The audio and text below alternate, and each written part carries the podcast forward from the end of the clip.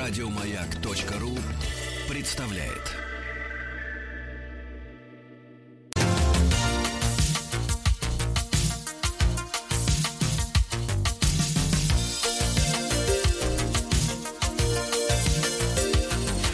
Сергей Стилавин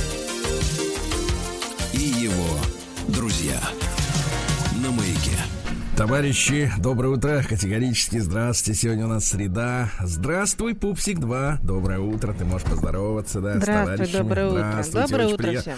Очень приятно. Сегодня также с нами и Аленушка, и Юлия, господи. Да, женский, как говорится, рай, но на удаленке, да. Как и все в нашей жизни, товарищи, новости поступили о состоянии Владика. Вчера в 8 утра ему вызвали врача на дом. По последним данным, врач пока что не пришел. Ну, Это смешно звучит, но это правда. А просто есть дела поважнее, так сказать. Да, ну ждем известий, ждем известий. Может быть, может быть, этим утром, может быть, этим утром он постучится в дверь Владика. Хотя у Владика все нормально, температура 36,8, так что, товарищи, э, волнуемся, но на, как говорится, на слабых оборотах. Спасибо вам за то, что пишете мне вопросы, задаете, как там Владик.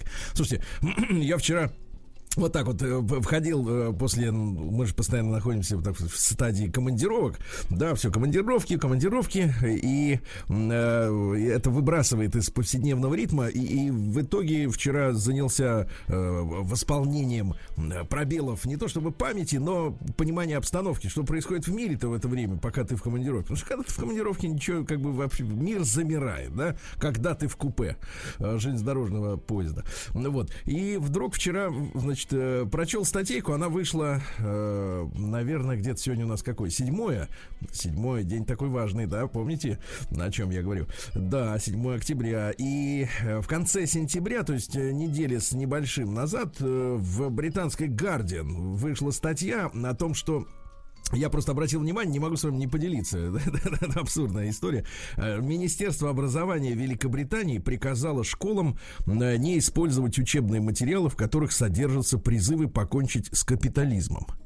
Вот, это, это официальный заголовок, а британский, да, и, э, значит, что такое призывы покончить с капитализмом? Это, в принципе, все учения, которые э, в свое время стали основой для э, Советского Союза. Ну, социализм, коммунизм, Маркс, Энгельс, Ленин. Вот об этом всем нельзя говорить. Нельзя говорить, потому что эти вещи приравнены, смотрите, значит, это воспринимается как радикальная политическая позиция, это нарушение свободы слова, Что самое интересное, то есть нельзя говорить, э, значит, потому что если ты будешь говорить, то ты нарушишь свободу слова. Это гениальная формулировка. Значит, э, и к антисемитизму. Вот. То есть вот э, капитализм, э, значит, это хорошо, а не капитализм это плохо, потому что это антисемитизм. Но история, история такая достаточно за- занятная. Если хотите почитать, там есть переводы из Гардин. Ну, блестящая история. Мне кажется, что когда политическая система, а, капитализм, безусловно, является политической системой, не только экономической, да, начинает запрещать говорить об альтернативах себя, то, в принципе, речь идет действительно об изживании. Но это так, это взгляд обывателя, совершенно взгляд обывателя. Я хочу перейти к нашей традиционной рубрике «Народный омбудсмен Сергунец», потому что сегодня есть хорошее письмо и есть тревожное. Запускай, Пупсик 2, омбудсмена. Омбудсмен выходит из бухты.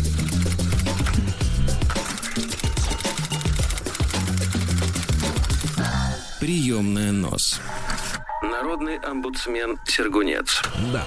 А, Получил письмо от Артема. А, Сергей, доброе утро. Безгранично желаю Владику скорейшего выздоровления. Пишет вам Артем, тот самый Артем, которых зовут так же, как и многих других людей. Ну, помните, было письмо а, «Привет, меня зовут так же, как и многих других людей». Ну, в принципе, так может написать любой человек, у которого, ну, в общем-то, распространенное имя. Надеюсь, вы помните меня. Помним, Артем. Как забыть такого? Что ж, хочу сказать, что произошло со мной в течение полугода. Значит, товарищи, э, я не ставлю никаких временных ограничений. Вы можете написать народному омбудсмену даже о том, что произошло с вами в течение года.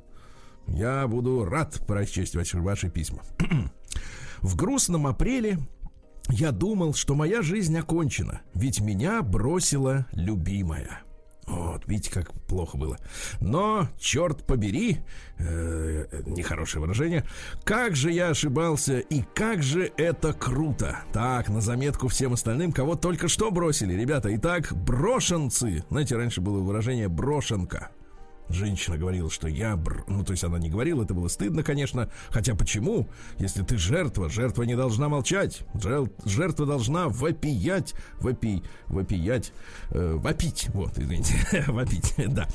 Я... Но черт, как я ошибался и как это круто. Я решил полностью, пишет Артем, сменить свою жизнь. Сменил место жительства. Сменил работу. Сменил мировоззрение. А, сменил пол? Нет. Так что все, в общем-то, еще стабильно. Вот, хоть и остался китайский чай, а у него было увлечение в жизни, э, китайский чай. На самом деле, если э, говорить в контексте честности, это приятно. В контексте честности. Куча денег, которые ты тратишь только на себя. Вот, смотрите, радость нашел. Куча свободного времени, куча новых знакомств и куча новых увлечений. Хотя многоточие, появилось впечатление, что все остальные девушки, с которыми я общался, какие-то дефектны. Но это уже сексизм, друг мой, не надо спускаться, а, то есть опускаться. А что-то в них не то. Порой накатывают воспоминания и мысли о том, что хочется все вернуть, но я гоню их поганейшей метлой. Сергей, в самый темный час для меня лишь вы с Владиком были светлым лучом, двумя светлыми лучами, друзья мои. Я до упаду смеялся над эфиром, когда зачитывали вы мое письмо, и очень благодарен вам за советы. Спасибо, вы изменили мою жизнь. Ваш слушатель, парень, который увлечен хорошим китайским чаем. Ну, прекрасно, прекрасно. Друзья мои, вот и такие есть люди в аудитории. Я искренне рад э, и откровенности, тем, тому, что человек доверяет нам с вами рассказ о своей жизни. Я еще раз напомню, что адрес простой, стилавин, собачкабк.ру. С удовольствием читаю ваши письма. Ну и давайте перейдем здесь теперь к серьезной проблеме. Еще одну отбивочку, пупсик 2. Прием корреспонденции круглосуточно. Адрес стилавинсобакабк.ру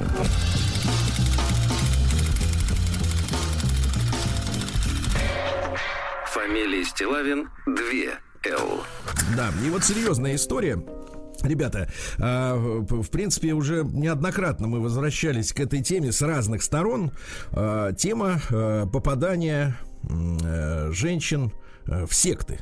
Вот давайте очередное письмо, к сожалению, ну не то что письмо, вышло у меня общение в социальные сети в одной, то есть мне человек написал в личку, как это называется, я, я заинтересовался, я ответил, стал задавать вопросы уточняющие, и вот получился такой целый рассказ.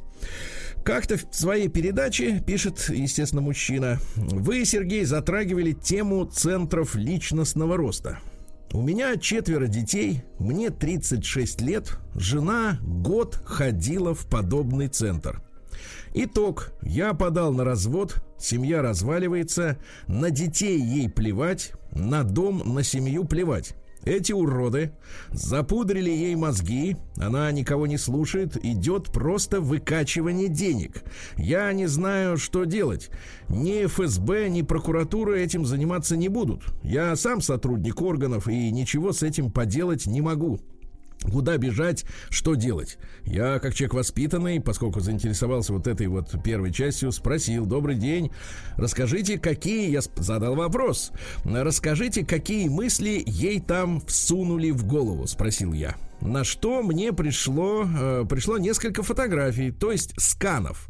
Э, сканов, э, значит, э, странички в социальной сети, где эта, значит, непутевая женушка, э, поскольку вовлечена в секту, публикует мысли, которые ей вот в виде картинок э, в башку вкладывают. Значит, э, следующие картинки.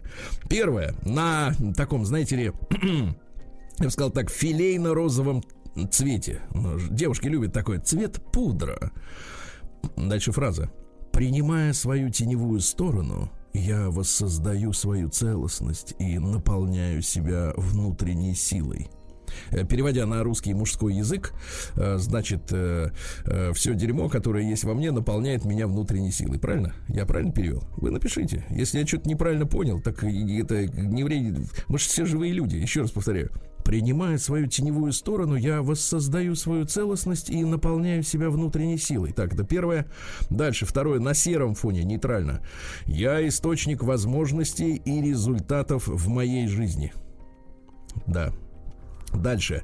Моя, сейчас, минуточку, так сказать, открывается. Моя душа свободна от условностей и любых ограничений. Так, еще один постулат, да, получается у нас. Так, так, так, так, так, товарищи. И следующая прекрасная цитата.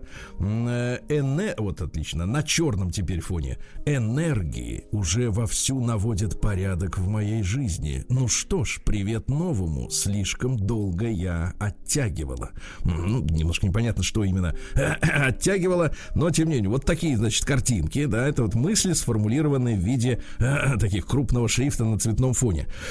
Вот это, и дальше мужчина продолжает. Вот эту ерунду она каждый день публикует на своей странице в социальной сети. Раньше она просто целыми днями сидела в телефоне и при первом моем недовольстве уходила из дома на целый день. Я еще раз напомню, четверо детей. Потом э, начала перечислять деньги на благотворительность. При этом она не работает и обеспечиваю семью я. В последний раз она начала ругаться из-за того, что я не дал ей, теперь внимание, 80 тысяч рублей на курсы эзотерики, которые должны быть в конце октября. Я естественно, отказал. И она ушла из дома. А потом я узнал, что она в Крыму. Вот представьте себе, мать четверых детей уходит из дома и оказывается в Крыму. С кем она и где я, непонятно и где она. Что делать с этим, я тоже не знаю. Дальше я уточняю, естественно, что было в, в предыдущие годы. Мы знакомы с 12 лет. Я так понимаю, что со школы. У нас была крепкая и хорошая семья. У нас 4 дочки. 15, 9, 4 и 2 годика. ФСБ и прокуратура этим заниматься не станут. Я сам майор в отставке. Работал в мэрии. В августе я был вынужден уйти с работы, чтобы сидеть с детьми дома, потому что она из дома сбежала. Я не знаю, что мне делать и как с этим бороться. Мозги там запудрили по полной программе. Вопрос задаю я. Э, когда-нибудь она была самостоятельным человеком? Зарабатывала ли она себе сама на жизнь? Ну, поскольку ей 36, да, правильно? Если они одноклассники. Вот. Э, когда-нибудь? Оказывается, ответ нет всегда семью обеспечивал я. То есть вот э, человек дожил до 36 лет, но никогда в своей жизни не работал. То есть вот э, когда ты не работал, ты, получается, можешь просить 80 тысяч на курсы эзотерики. Значит, э, я спросил, как вы с ней познакомились, чем она тогда занималась. Он пишет, учились в школе вместе, а все вот эта вот вся фигня началась год назад. И постепенно она все больше и больше углублялась в изучение этой, дальше нецензурно. Я вначале не придавал этому значения. Соседи и друзья говорили мне, что ей нужна отдушина какая-то, не только дом и дети.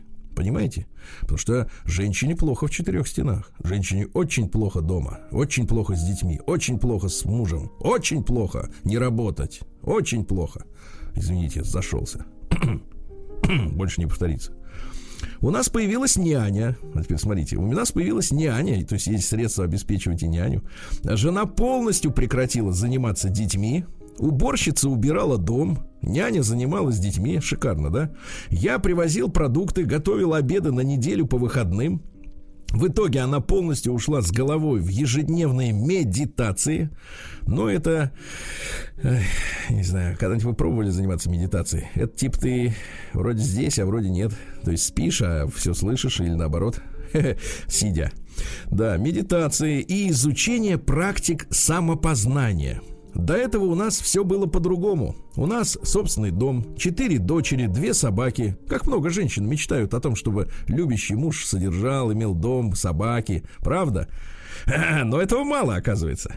Обычная семейная счастливая жизнь, отдых на море, на каникулах, прогулки в лесу.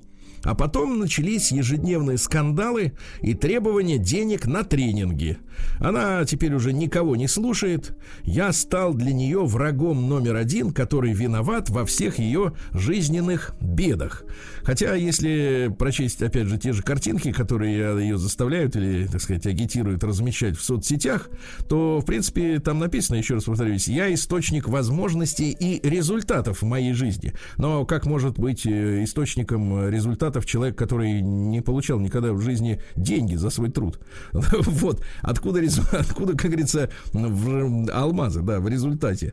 Вот. И я, честно говоря, ребята, был шокирован вот все этой, всей этой историей. Вот, потому что это речь идет ведь о том, что коммерсанты, самые настоящие коммерсанты, которые занимаются э, промыванием этих мозгов э, неустойчивых, да, у таких вот особ, которые, ну, вот в силу жизненных обстоятельств, действительно, возможно, у мужчины была по отношению к ней гиперопека, э, то есть он, э, в общем-то, может быть, отчасти и не позволял ей э, работать или там учиться, и она сразу же, наверное, стала мамой. Хотя, если 36 лет, давайте посчитаем, 36 лет, а старшему ребенку 15. Ну, значит, в 21 год все-таки она родила, а не прямо со школьной скамьи. То есть на кого-то она еще учиться пошла дальше, но работать уже дальше не стала. Вот, и чувствовала себя действительно в заперти, а потом вот обнаружила эту отдушину. Но вы знаете, отдушины бывают разные. Вот, бывают э, приличные, как бы, а бывает вот такие, когда человек берет и просто кидает всех, э, кидает двухлетнюю дочку, самую младшую, и уезжает в Крым непонятно с кем, как и что и так далее. Я бы не стал, честно говоря, э, читать какие-то разовые вот эти ситуации, но поскольку время от времени вот подобные письма мне приходят, и люди, э, и это от мужчин, понимаете, от сильных мужчин, которые не должны никому жаловаться, я считаю, что проблема очень серьезная. И как бы мы в, в пылу борьбы с коронавирусом еще бы и людей не упустили в секты. Вот о чем я говорю. День дяди Бастилии пустую прошел. 80 лет со дня рождения. Ух ты, а ей уж 80. Разный, каждый день. Ну что ж, товарищи, э, сегодня у нас 7 октября. Замечательный день, праздничный по-настоящему, да? Для тех, кто в теме. Вот, ну и сегодня, э, давайте, какие праздники у нас? Во-первых, День вежливых людей. Но я так понимаю, что это международная история к нашим вежливым людям. Это э, в какой-то степени относится, но речь идет не про них, но мы и их поздравляем с праздником. Да. День работника организационно-инспекторских служб уголовно-исполнительной системы Российской Федерации. Поздравляем работников организационно-инспекторских служб. А также сегодня день штабных подразделений Министерства внутренних дел. Главное, это штаб, ребят, который говорит, куда идти, что делать. Ну вот, дальше. Сегодня день армянского библиотекаря. Поздравляем. Сегодня славянский праздник сбора урожая. У него два названия. Одно название Родогощ, ща там на конце с мягким знаком, или таусень. Значит, когда собран э, урожай, э, осеннее солнце, его называли световитом. То есть вот у солнца были разные названия, в зависимости от времени года. Э, уже солнце не припекает, да, да, да. Деревья готовятся к зимнему сну, да. Ну и, соответственно, чем занимались в этот день? Разыгрывали сказку о богатыре и подземном царстве. Жрецы ходят босыми ногами ногами по раскаленным углям, припевая «Я же, я же, потоптаже». Запишите, да, бьют в бубен, входят в состояние транса, значит, э, состояние транса, не в транс входят. Значит, и э, праздник заканчивается многолюдными игрищами. Э, сегодня праздник в Германии, день основания Германской Демократической Республики. Да, но вы знаете, что в свое время к сожалению, Советский Союз э, не помешал объединению Германии. Вот. Ну и, соответственно, вот сегодня это просто лишь э, одна из провинций, скажем так, этой страны большой ФРГ. А, день воспоминания про теплые вещи. Ну, то есть, вот если есть пуховичок, там э, шапочка, все это, о них надо вспомнить, примерить. Вдруг за лето голова выросла. Вот, надо тогда новую купить. И сегодня русский народный праздник Фекла Запредальница. Женщины садились прясть прясть. Ну, то есть вот женщины вообще без дела раньше не сидели со смартфонами. Они вот, э, у них почему вот в руках смартфоны? Потому что у них мелкая моторика, им надо что-то руками все время делать. Прясть там, э, чесать что-нибудь вот. Вот. А теперь у них вот нет дома прялки. Они в смартфоне вот так вот ручоночками своими шебуршат, да? В этот день, кстати, часто играли свадьбы для тех, кто не прял. Вот считалось, что брак будет долгим и счастливым, а разлучить жену с мужем не удастся никому. А вот девушки, которых в этот раз не взяли никуда, да, с собой, э, гадали на замужество. Они несли в баню калач. Представьте да, это вот с ручкой такая булка. И ждали, кто же прикоснется к руке. Если прикосновение было холодным, а, вот э, представляете, ожидалось, что замуж она выйдет за бедного человека. А если теплое прикосновение, то возьмет в жены человек состоятельный, понимаете, да? А если никто за руку не взял, э, ну вот за этот день э, барышню, то сидеть ей в девках. Ну и, соответственно, дни стремительно таяли. Вот, и была такая поговорка. В этот день убирали оставшуюся на грядках свеклу и говорили «Фекла, дергай свеклу». Ну, замечательно поэтическое. Переходим к событиям, товарищи.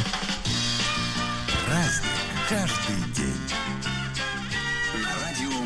Так, ну вот смотрите, в 3761 году до нашей эры, до Рождества Христова, э, по иудейскому календарю сегодня дата сотворения мира. Вот, да, да, значит, какие вещи были созданы в этот день, в первый? Вот посмотрите, небо и земля, смятение и пустота, свет и тьма, дух и вода, м, свойства дня и свойства ночи.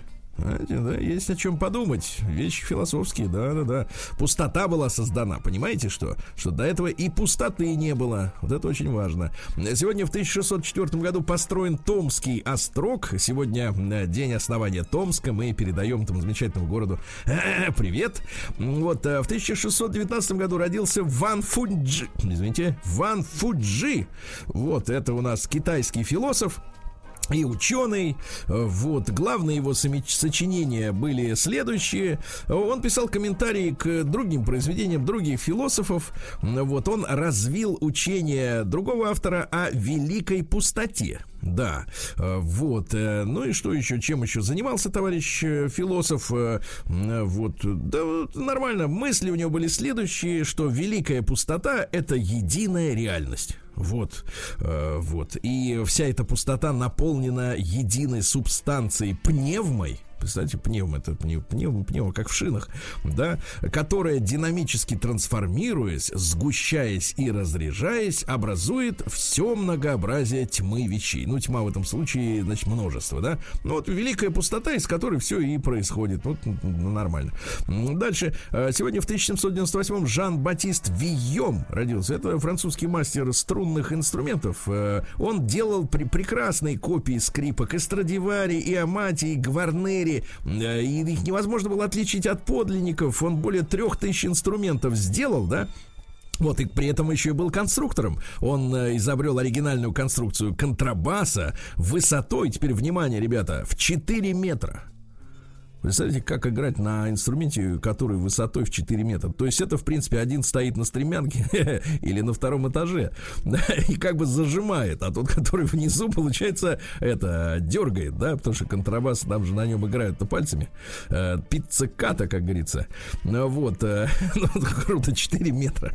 Нормально. Что-то не видел ни разу, кстати, вот в оркестре Спивакова есть такой инструмент. В 1804 году Григорий Петрович Елисеев родился. Это наш купец первой гильдии. М, Вот, совместно с братьями Сережей и Степой основал он торговый дом братьев Елисеевых, да? М, Вот, э, стал основателем первого российского акционерного банка в Петербурге. Вот, ну а э, чем там дальше? Потом передал вроде свое дело сыновьям Саше и Грише, а Гриша занимался лошадьми, пивом, парфюмерией, да, и, к сожалению, в 1914 году э, после развода и самоубийства первой жены уехал в Париж в 14 году. А потом смотрит, так сказать, а уже в 17-м и революции магазинчик-то, так сказать, прибрали к рукам другие люди и возвращаться уже и не стал. В магазине в этом пять отделов было. Во-первых, колониально-гастрономических товаров. Это, например, кофе. Потом отдельно был отдел хрусталя Баккара. Вот э, Баккара это хрусталь. Э, бакалейный отдел, э, кондитерский и самый большой отдел в этом магазине в Елисеевском был, ребята, вы не поверите, не виноводочный не виноводочный. Самый большой был фруктовый. А что касается винища, вина, да, то все это было в подвале, так вот на, на, на, в глаза к людям не бросалось. Так вот, э, значит, он закупал в Провансе оливковое масло, представляете, и приучил, значит, свою публику к французским трюфелям, к устрицам. Вот, ну и, э, а из России туда везли в эти магазины окорока, балыки из белой и осетровой рыбки и корочку красную, черную, а, хорошо, паюсную. М, замечательно. Вот, ну и были у него так называемые дамские пирожные собственной пекарни. Вот, э, потому что дамы, они сладкое это хотят, но боятся потолстеть. Поэтому дамские пирожные, они были маленькие, маленькие, но такие же жирные, как большие. Да. Сегодня в 1806 году в Англии запатентована первая копировальная бумага, то есть ты пишешь на одном листе, а пропечатывается еще вниз на следующем. В 1826 в Массачусетсе открыли первую в Америке железную дорогу, да, вот, ну и что интересного еще, Михаил Гордеевич Дроздовский в 1881 один из самых смелых э, генералов э, белого движения русской э, армии добровольческой, он оказался волею судеб вот в момент революции, да, в момент потрясения февральского в Румынии. Потому что румыны были тогда нашими союзниками. Э, в Первую мировую они нас пропускали, наши войска. И вот наша армия э, оказалась в том числе и в Румынии. Тут разброд и шатания, и он сумел организовать молодых офицеров, э, вот, около тысячи человек, которые своим ходом пошли на Дон, потому что они, ну, были верны присяге, какие-то были у них убеждения. И одна из самых боевых и таких мощных подразделений именно были дроздовцы, да, так называемые. Вот как раз. Но Дроздовский погиб погиб в бою. Вот, э, так сказать, смело. Дальше. Э, Нильс Бор э, в 1885-м, датский физик, Нобелевский лауреат, естественно, 22 года, в молодости, кстати, был прекрасным спортсменом и чем и был известен на родине. А потом, представляете, спортсмен стал физиком, ну, фактически ядерщиком. Представляете? Вот можете себе представить какого-нибудь спортсмена? Ну, я не про тех, которые э, искупили. Ну, вот, а вообще, в принципе, вот как бы, чтобы раз и в физике. Удивительно, да? Цитаты из товарища э, Нильса Бора. Если тебя квантовая физика не испугала, значит, ты ничего в ней не понял. Хорошая мысль. И, наконец, разумеется, я не верю, что подкова приносит удачу. Ну, для молодежи есть такая история, что якобы подкова над входом, она приносит удачу. Э, подкова это железяка э, у лошади внизу, э, на ноге, на всех. Разумеется, я не верю, что подкова приносит удачу, но я слышал, что она помогает независимо от того, верят в нее или нет. Вот видите, как интересно. Дальше, в 1897 в городе Вильнюсе, а тогда это город Вильно, и он вовсе не принадлежал Литве, э, вот, он был белорусским городом, и, кстати говоря, вопрос о территориальной принадлежности столицы Литвы, он, в принципе, подвешен. Э, в Вильнюсе создан бунт, это Всероссийский еврейский рабочий союз, то есть вот как бы такой национальный. И, значит, э, у них был бундийский, не буддийский, товарищи, а бундийский лозунг. Там, где мы живем, там наша страна. Вот видите, какой хороший лозунг, да? А, бундовцы выступали против отъезда в Израиль, так сказать, на землю обетованную. Вот, против создания отдельного государства еврейского были. Вот это очень интересно. И по мнению бундовцев, а, евреи должны были бы пользоваться экстратерриториальной автономией внутри существующих государств, но никуда не уезжать. Вот интересное мнение. В 1900 году родился нацистский преступник Генрих Гиммлер, рейхсфюрер, один из таких ярких, достаточно таких их гаденышей. Э, да, ну а что дальше? Э, сначала служил в армии, понятное дело, он э, в пивном путче, так сказать, принял участие и так далее и тому подобное. Но жизнь достаточно длинная была. Вот, он после войны, кстати говоря, ну, понятное дело, попытался смыться. Надел на глаз повязку, как будто одноглазый, и мундир унтер-офицера. А его узнали, вы представляете, и потащили в кутузку. Да. День дяди Бастилии пустую прошел. 80 лет со дня рождения. Ух ты, а ей уж 80. Разный, каждый день. На радио Маяк. Друзья мои, итак, сегодня 7 октября, ну и цитатка из э, гражданина, как говорится, немецкого э, Гиммлера, такая одна из самых ярких, хочу вам ее прочесть. Основное внимание должно придаваться не знаниям, а убеждениям. Вот такая вот, да, логика. А сегодня Маргарита Осиповна Алигер родилась, поэт, э, поэтесса в 1915 э, году. Вот, ну, такие строки хочу вам прочесть, романтические. Если было б мне теперь 18 лет, я охотнее всего отвечала б нет. Если было б мне теперь года 22, я охотнее всего отвечала б да. Но для прожитых годов, пережитых лет, мало этих малых слов, этих «да» и «нет». Мою душу рассказать им не по плечу. Не расспрашивай меня, если я молчу. Вот, видите, женщины тоже пишут хорошие стихи. И главное, умные. Они просто какие-то образы там туда засовывают, как наши эти по поэтессы-песенники. А в девятнадцатом году сегодня основана голландская авиакомпания КЛМ, э, Королевские Нидерландские авиалинии. Это самая старая компания в мире. Э, да. В тридцать четвертом году Новелла Николаевна Матвеева, поэтесса Барт, родилась. Вот, видите, как хорошо. Э, в тридцать четвертом Ульрика Майнхоф, это западно-германская германская журналистка, которая стала лидером а, леворадикального протестного движения, а потом возглавила подпольную террористическую немецкую организацию фракция Красной Армии. РАФ она расшифровывалась, Роте Армии Фракцион. Вот. Ну и они занимались э, экспроприацией, в принципе, тем, чем занимались и э, оппозиционеры э, в Российской империи в начале 19 в начале 20 века. А вот э, Ульрика, она, соответственно, они там банки грабили, это все там 60 60-е, 70-е годы, то есть достаточно, все достаточно вот недавно относительно было, да? Вот, она организовала вооруженное освобождение Андреса Баадера, своего соратника, когда его выпускали под стражей из тюрьмы в местную библиотеку. Ну, они там и стреляли, и все, ужас, конечно, был. Ну и после долгого розыска в 72 году ее взяли, арестовали, э, помещали, поместили ее в э, тюрьму. Э, вот, ее переговорили в 74 году к 8 годам заключения, вот как раз за участие в организации освобождения Баадера. И интересно, что проверка камеры ее проходила каждые 15 минут, а обыск каждые 2 часа. И никто так и не объяснил, э, каким образом она в этой камере скончалась.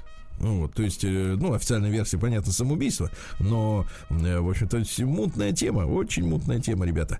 Э, дальше. Томас Киннелли родился в 1935 году, австрийский, австралийский писатель, автор документальной книжки «Ковчег Шиндлера», по которой как раз Стивен Спилберг снял фильм «Список Шиндлера». Владимир Кириллович Молчанова с днем рождения, поздравляем, в 45 году родился он. В 52 году Владимир Владимирович родился, Путин, тоже поздравляем с днем рождения. Вот, да. Дальше, что у нас интересного? Сэм Браун в, 7, в 64 году родилась певица. Дайте-ка нам пупсик. О.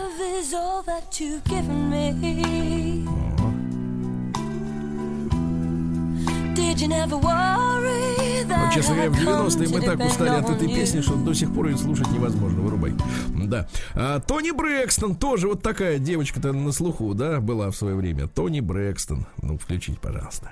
Тони Брэкстон, да, хорошая. Вы что, не подготовился с Тони? Не, по, не подготовился. Не подготовился. Не подготовился. Но как же трек-то Unbreak, понимаешь, My Heart. Вот был такой трек, да, ну ладно, хорошо. А в 68 году, а тогда, получается, Том Йорк из группы Radiohead родился, а этот подготовился. Да.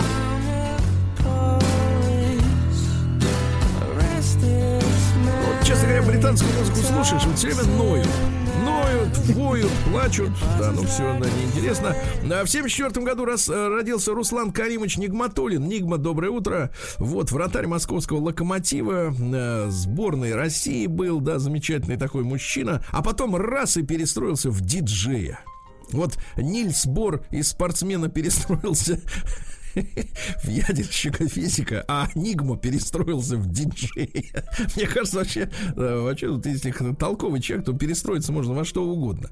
Талантливый, главное, да. Сегодня в 77 году в Советском Союзе была принята Брежневская конституция, да. Но вот смотрите, э, перед этим мы жили многие годы и не тужили, и, кстати, даже Хрущев не покушался на сталинскую конституцию 36 года, да. А какие изменения произошли в 77-м? Значит, появилась статья 42 э, граждане граждане СССР имеют право на охрану здоровья. О, охрану здоровья, потом право на жилище, 44 статья, затем 46 э, на пользование, право на пользование гражданами достижениями культуры, То есть вот, э, э, ну, например, э, на диджейский сет Нигматулина, например, да, вот на право есть у нас с вами. Ну, было часто, как не знаю.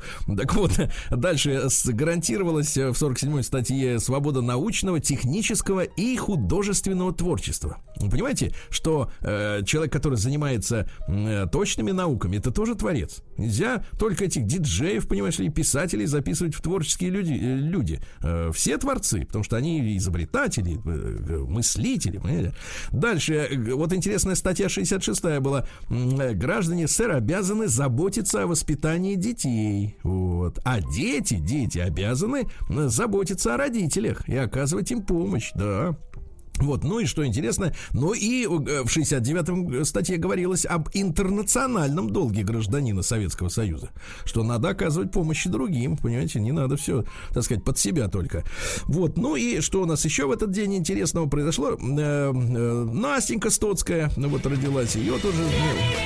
Ну, ладно, ладно, ну, пупсик, не надо, не надо. Ну, видите, у вас Тони Брэкстон заела, а уж теперь уж Стоцкую, то что ж тут. Вот, сегодня в 2001 году американцы начали военную операцию в Афганистане, ну, то есть достаточно быстро. 11 сентября взорвали торговый центр, а уже 7 октября поехали завоевывать Афганистан. Ну и чтобы вы представляли, талибы, э, против которых воевали и воюют американцы, как бы э, снизили добычу наркотиков до 185 тонн в 2001 году. А для вашего понимания, в 2007, когда уже операция в Афганистане вовсю развернулась, стали добывать 8200 тонн, то есть в 44 раза больше. Вот если говорить об итогах э, афганской операции, то, в принципе, вот они на лицо. Э, в 44 года, в 44 раза больше опиума. Вот такая вот, ребята, история. 7 октября сегодня. Вот. И не забывайте, в следующем часе будем выдавать вам богатство для того, чтобы вкусно поесть. Да.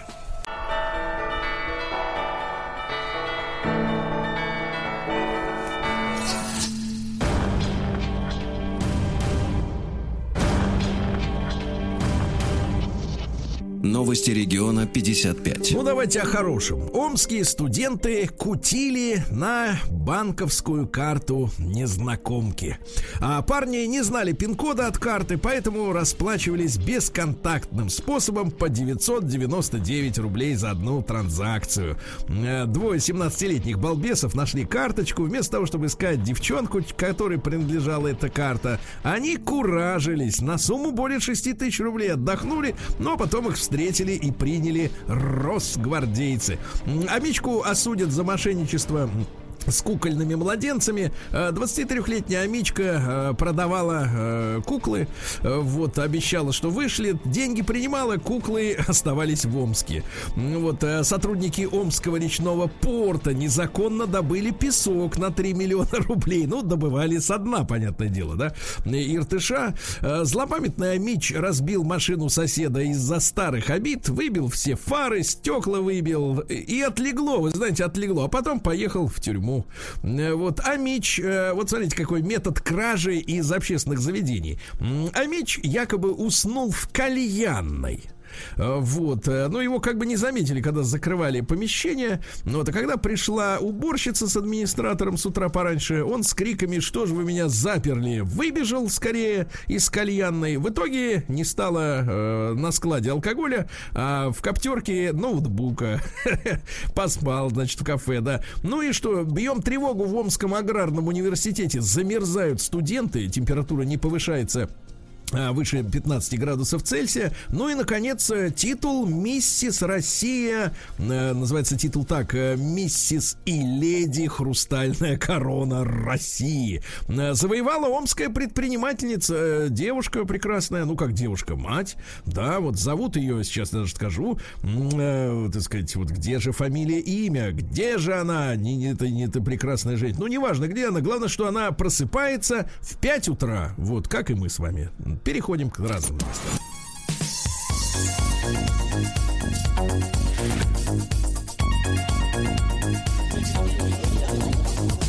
Сергей Стилавин и его друзья. На маяке. Так, ну что же, из приличных новостей, э, вот что есть интересного. Э, Кот съел острый перец и пожалел об этом. Ну, это сейчас видео набирает популярность в сети. Пожалел об этом, съел перец чили. Э, Владельцы караоке-бара в канадском городе Гамильтон решили соблюсти санитарную дистанцию в заведении во время второй волны коронавируса и установили душевую кабинку прямо на сцене, где обычно, значит, э, плясали девушки вот в этих самых, как его, в трус... а, ну да, вот девушки плясали. Теперь там душевая кабина, и люди моются. Ну вот, дальше. А, э, Героизм, товарищи. Инвалид-колясочник э, Никита Ванков в Анапе спас тонущего в Черном море человека. От нас большое спасибо за этот настоящий подвиг. В английском в английском э, графстве Корнуолл ма, муж спал, ж- спас жену от смерти во время медового месяца. Они пошли в ресторан, как это и водится, и на деньги мужа ели курицу тикка масала. Это очень острая курица, и кусок прямо застрял у нее в глотке. В итоге муж стучал больно по, по спине, и курица тикка масала вы, вылетела. Э, Совет да любовь, да, переходим к науке.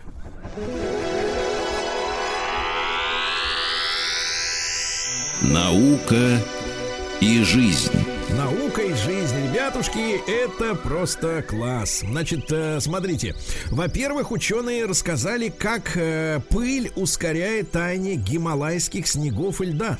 Вот а, мы пылим, а она осаждается на льдах, на снегах, становится, значит, нагревает из-за этого, нагреваются льды и тают. Да-да-да, вот так все происходит.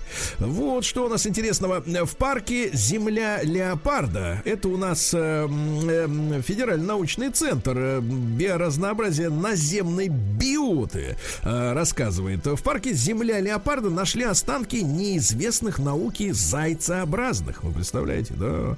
Вот. Что еще интересного у нас? э, Ученые отвергли умение собак фокусироваться на людях, э, на лицах людей. Так что на лицах они не фокусируются, товарищи. Спите спокойно. Переходим к капитализму. Переходим к капитализму, пупсик. Переходим. Вот, перешли. Новости капитализма.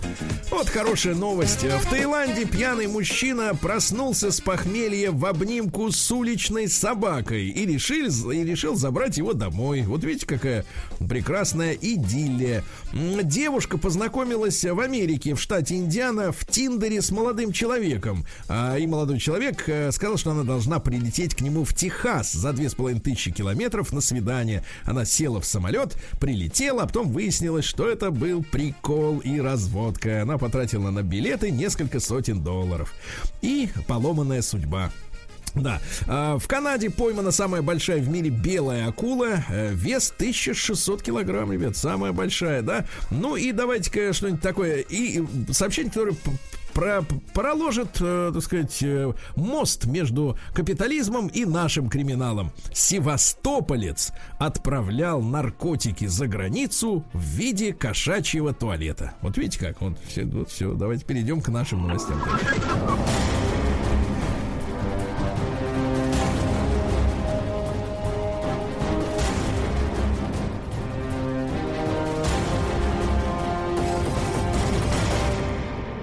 Россия криминальная. Ну что же, наши новости, они страшные. В Краснодаре мужчина напал на знакомого после курсов духовного развития. Вы представляете, 41-летний краснодарец поругался с товарищем, с которым ходил на курсы духовного развития, не только женщины туда ходят, и э, по причине личной неприязни сломал тому ногу. Вы представляете, сломал ногу. Максимальный срок до 8 лет тюряги. Вот так, да. А дальше. Упавший с велосипеда из-за собаки мужчина решил засудить хозяйку пса. Вот. Ну, то есть, э, не смотрела, куда идет собака. В итоге будет, будет дело уголовное, да. Мужчина с младенцем за спиной проехал по МКАДу на самокате. А, значит, э, так сказать, Росгвардия начала проверку, потому что это действительно нарушение всех мыслимых правил э, дорожного движения. На дорогах такого назначения нельзя даже ездить на скутерах, то есть на мотороллерах. Вот, тем более, конечно, на самокатах, тем более с ребенком за спиной. Придурок ты! Вот это я обращаюсь к тому, который ехал. Э, в поселке Ушаки мужчина сдал на металлолом Жигули соседки вместе с гаражом. Вот видите, какой предприниматель, предприимчивый товарищ. В Пушкинском районе Санкт-Петербурга. Пушкинский район это вот где Пушкин в лицее обучался. А молодые рецидивисты, пригрозив подростку розочкой, ну то есть э, обколотой бутылкой, отобрали у него самокат в 10 вечера. А дальше что у нас? А, у нас есть хит-парад людей, которые отправляют мошенникам деньги. 64-летний мужчина из Рославля отправил мошенникам 50 раз деньги. В итоге на 19 разных счетов перевел 767 тысяч рублей. Когда это все кончится? Когда вы, когда эти люди перестанут оплачивать жуликов, да? Ну и что, на Ставрополе мужчина сядет на два года за кражу чужого белья, да, ну и давайте. Э, и в Екатеринбурге на улице Ленина женщина выбросила свои личные вещи э, с третьего этажа прямо на стоящую во дворе машину. Это были керамическая посуда, э, деревянные часы, монитор от компьютера. В общем, восстановлению и ремонту крыша автомобиля, стоявшего внизу, как вы понимаете, не подлежит. Молодец, бабонька.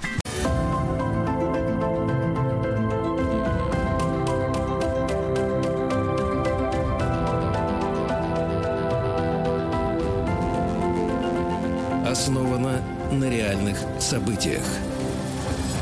Друзья мои, наш цикл основан на реальных событиях, о литературе, вы уже знаете. И, конечно, я рад поприветствовать в нашем эфире Егора Сартакова, доцента факультета журналистики Московского государственного университета, кандидат филологических наук, литературоведа. Егор, доброе утро.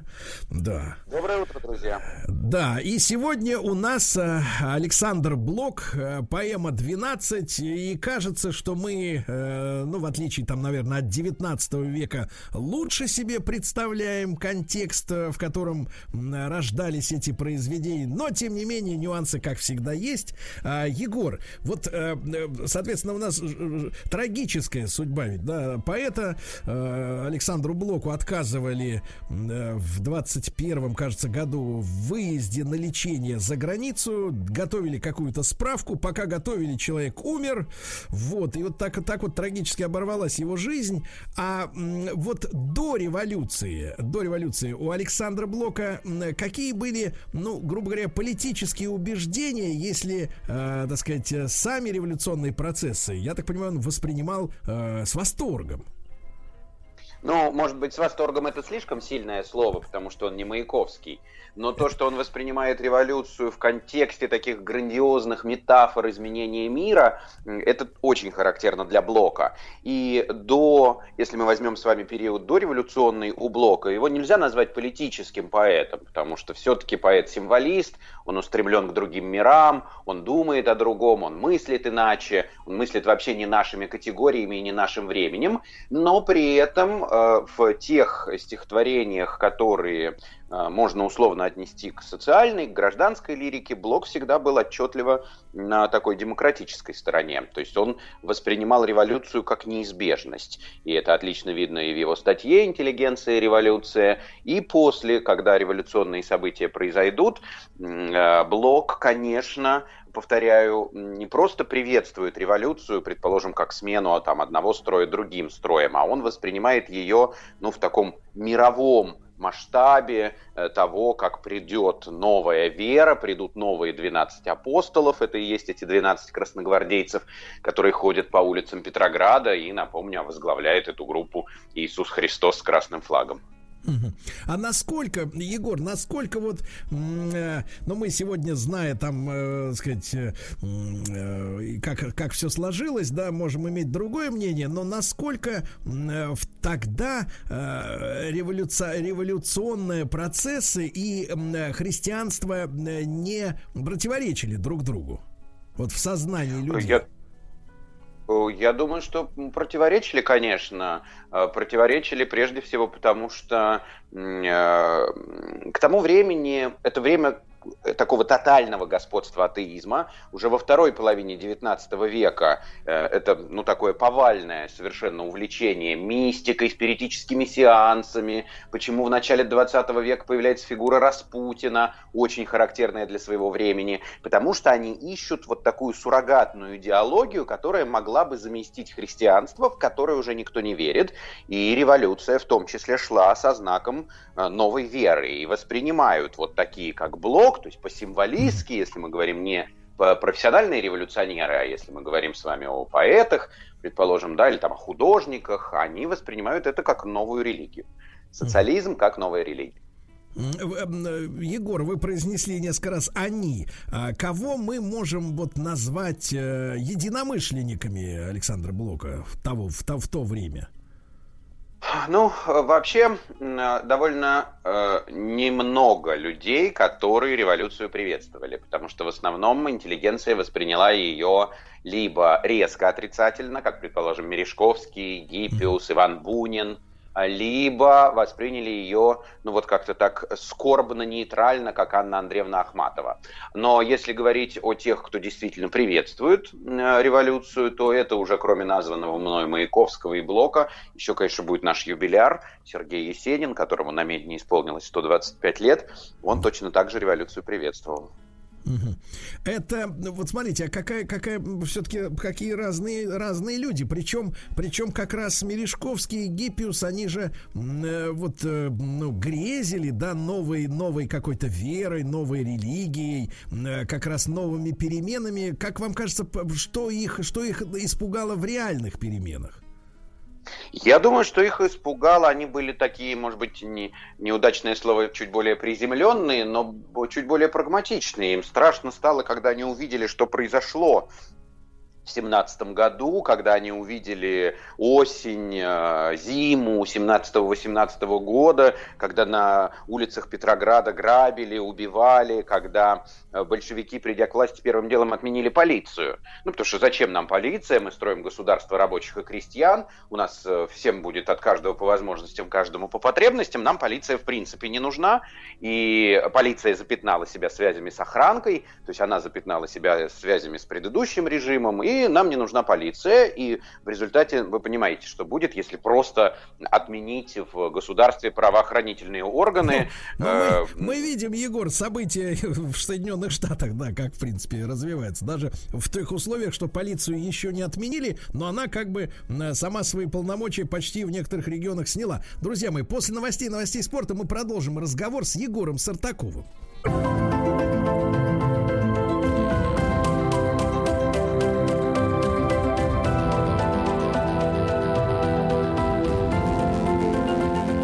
Основана на реальных событиях. Друзья мои, с нами Егор Сартаков, доцент факультета журналистики Московского государственного университета, кандидат филологических наук, литературовед. Мы сегодня об Александре Блоке говорим и, конечно, о поэме «12». Егор, вот возвращаясь, да, к нашему, к нашему разговору, после ведь февральской революции э, Блок принял участие в работе, да, вот э, одного из, я так понимаю, следственных комитетов, э, которые изучали деятельность деятельность министров царского правительства. Был там, я так понимаю, секретарем. Э, насколько это было вынужденное решение идти туда работать или его собственное вот такой позыв души? Да, это было совершенно невынужденное решение. Он действительно приветствовал революцию, и особенно февральскую, мы об этом уже говорили сегодня в эфире, и Блок пошел работать секретарем, но здесь нужно понимать, что э, с одной стороны должность секретаря небольшая, но с другой стороны э, все, ну многие тогда, кто приветствовал революцию, хотели хоть какой-то вклад внести в происходящие события, и Блок пошел туда по собственной воле. Угу. А, э, я так понимаю, что а, вот из-за сотрудничества, да, сотрудничества с этой комиссией у него в какой-то степени начали разрушаться связи с, с другими, так сказать, культурными деятелями, да, или журналами, там, издателями. Не все вот это вот участие его в революционных процессах приняли на ура, правильно я понимаю? Да, конечно. Вообще надо сказать, что он сильно повредил себе в общественном мнении, и в том числе среди символистов, и особенно, это уж была, ну, такая последняя точка, уже не после февраля, а после октября 17 года, когда он написал поэму «12». Э, э, там как раз вышел декрет об уплотнении, и Блока, который тогда жил на Офицерской улице, сейчас это улица декабристов в Петербурге, его уплотнили. Так вот, Зинаида Гиппиус э, эгоистически радовалась и говорила, пусть к нему всех 12 подселят туда. Вот он их воспел, ну так пусть его уплотнят 12 людьми. Угу. Они, в общем, ну, просто объявили Блоку какую-то войну. Он при этом сам, вот после пережи, пережитого уплотнения, но ну, я поясню слушателям, да, когда э, в шикарные там многокомнатные э, квартиры, да, барские так называемые, э, начали, ну, начали устраивать коммунальные квартиры и вселять туда посторонних совершенно людей, да, ну, в принципе, с коммуналками мы до сих пор не расхлебались, поэтому, я думаю, многие представляете, о чем идет речь. Сам он при этом как-то изменил свое отношение или вот он воспринимал это все как норму?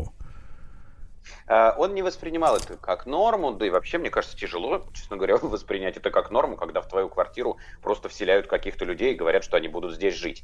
Он воспринимал это как расплату за то, что он дворянин.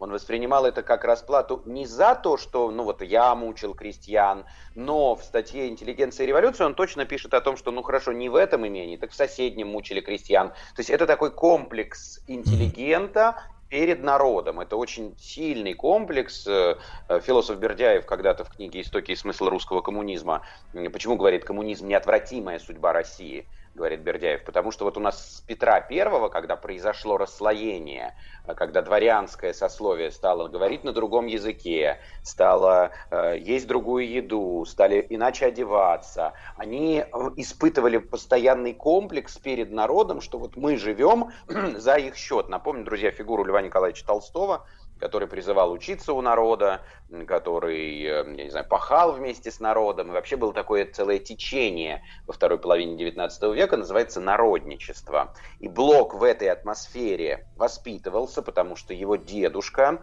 профессор Петербургского университета Бикетов, был такой типичный, очень э, кающийся интеллигент. Он всю жизнь был таким кающимся интеллигентом. И я думаю, что это вот и была та духовная атмосфера, в которой был воспитан Александр Блок. Кажется, мы сегодня... Да-да-да, пожалуйста, пожалуйста.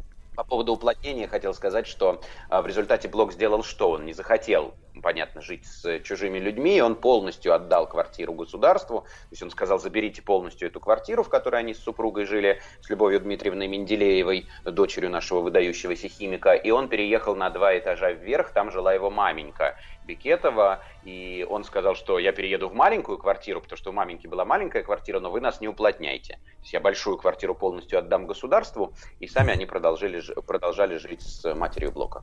Да.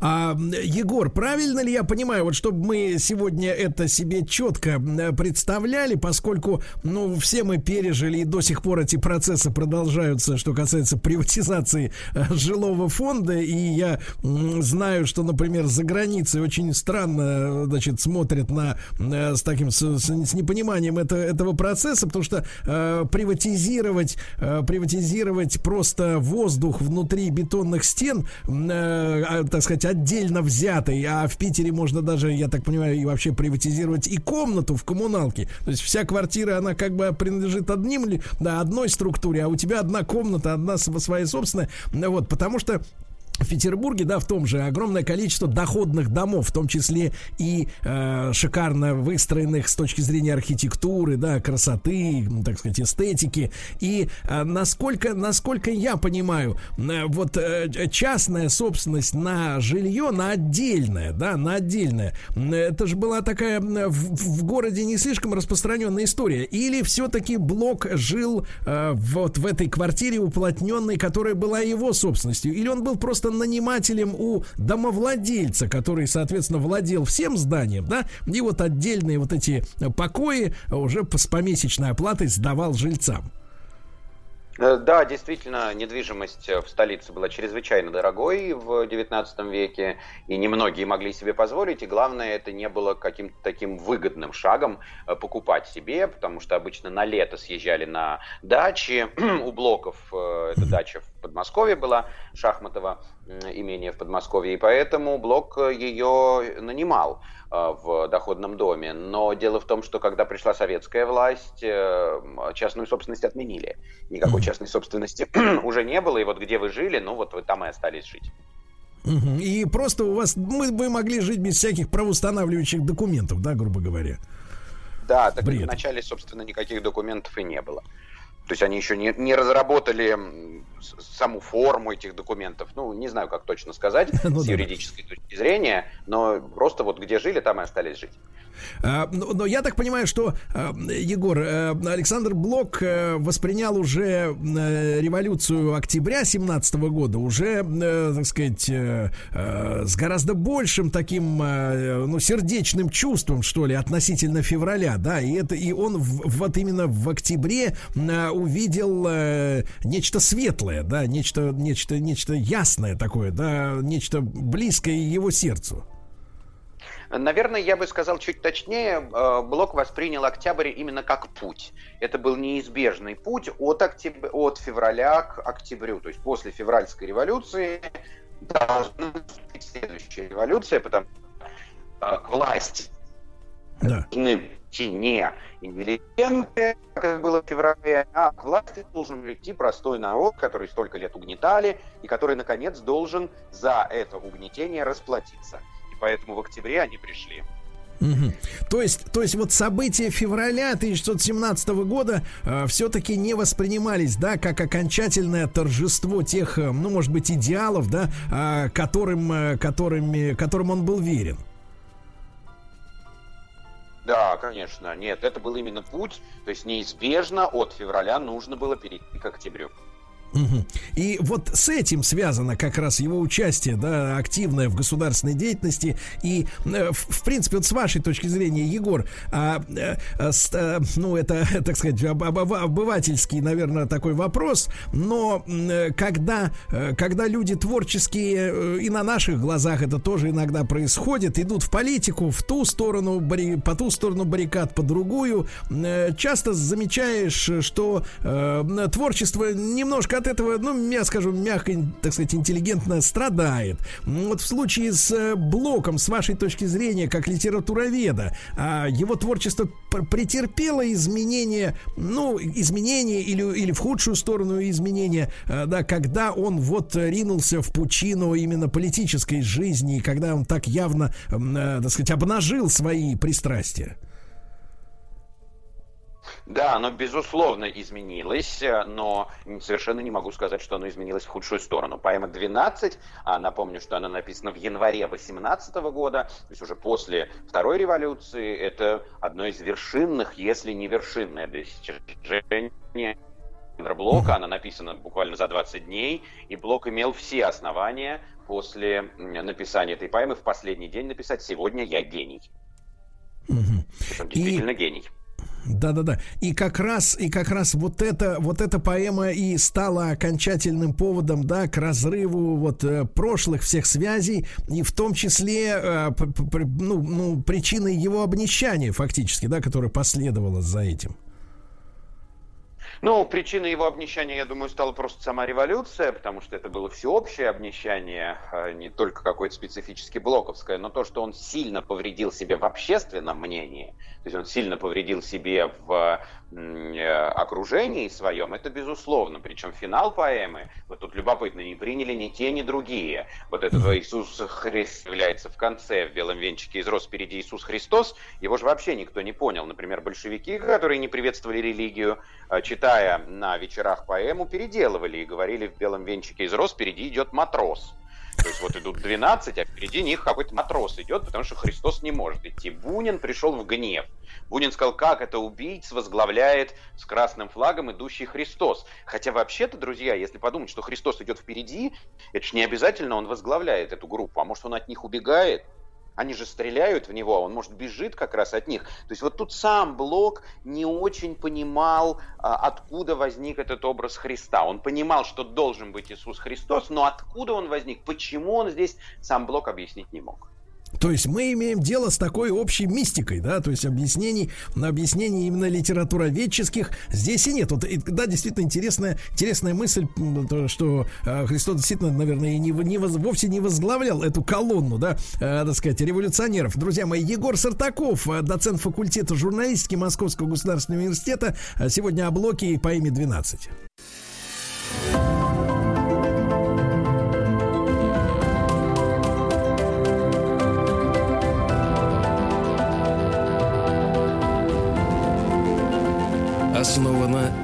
Реальных событиях.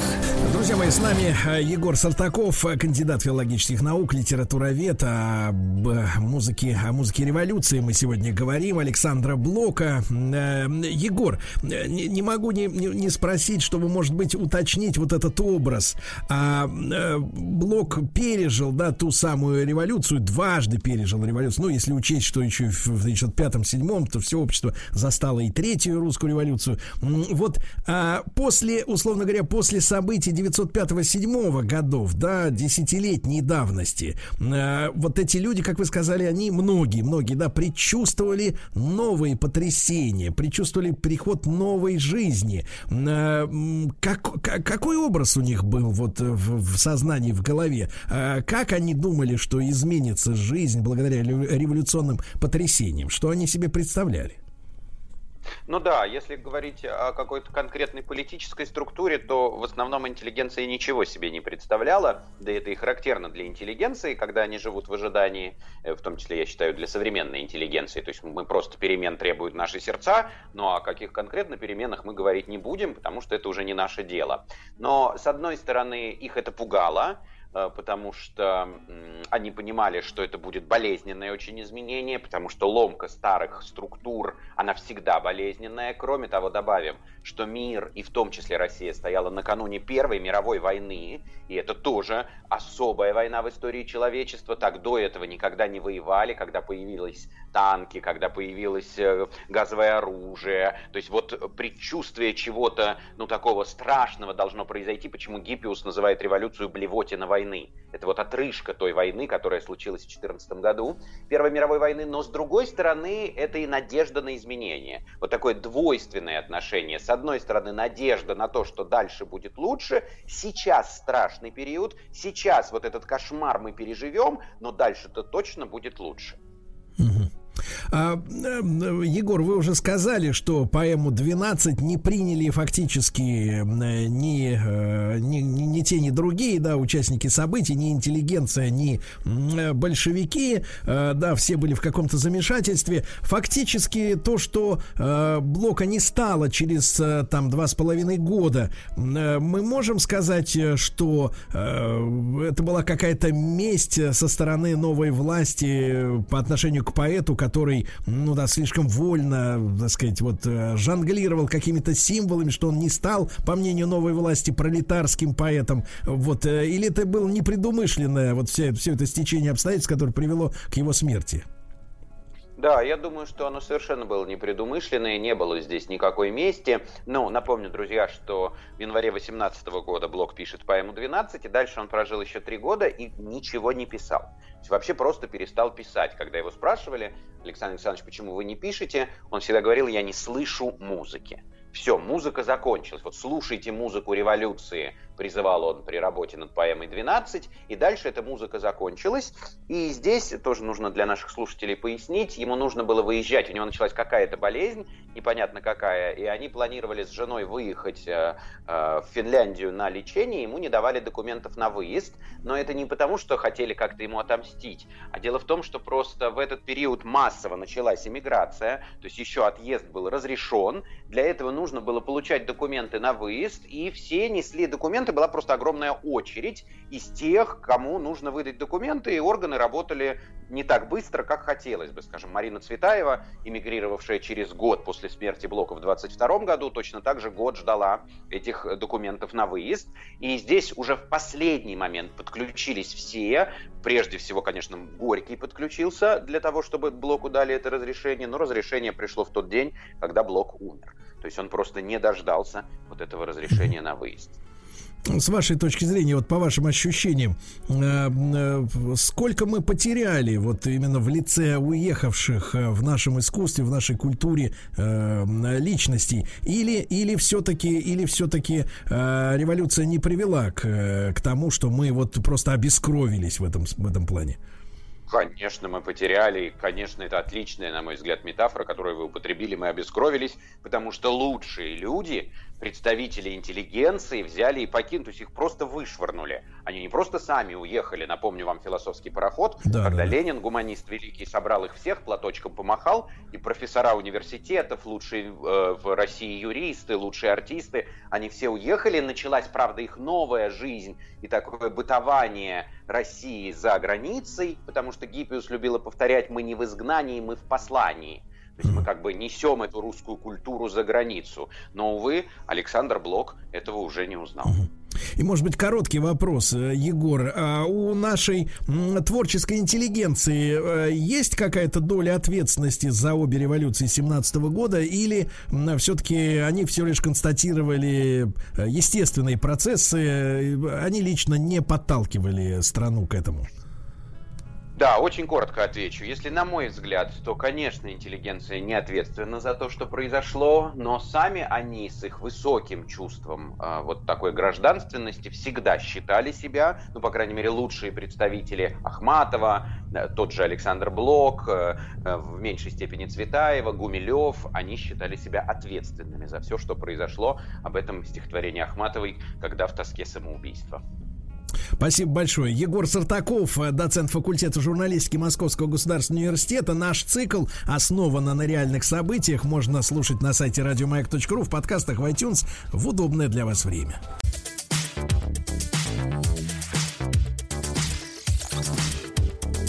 Сергей Стилавин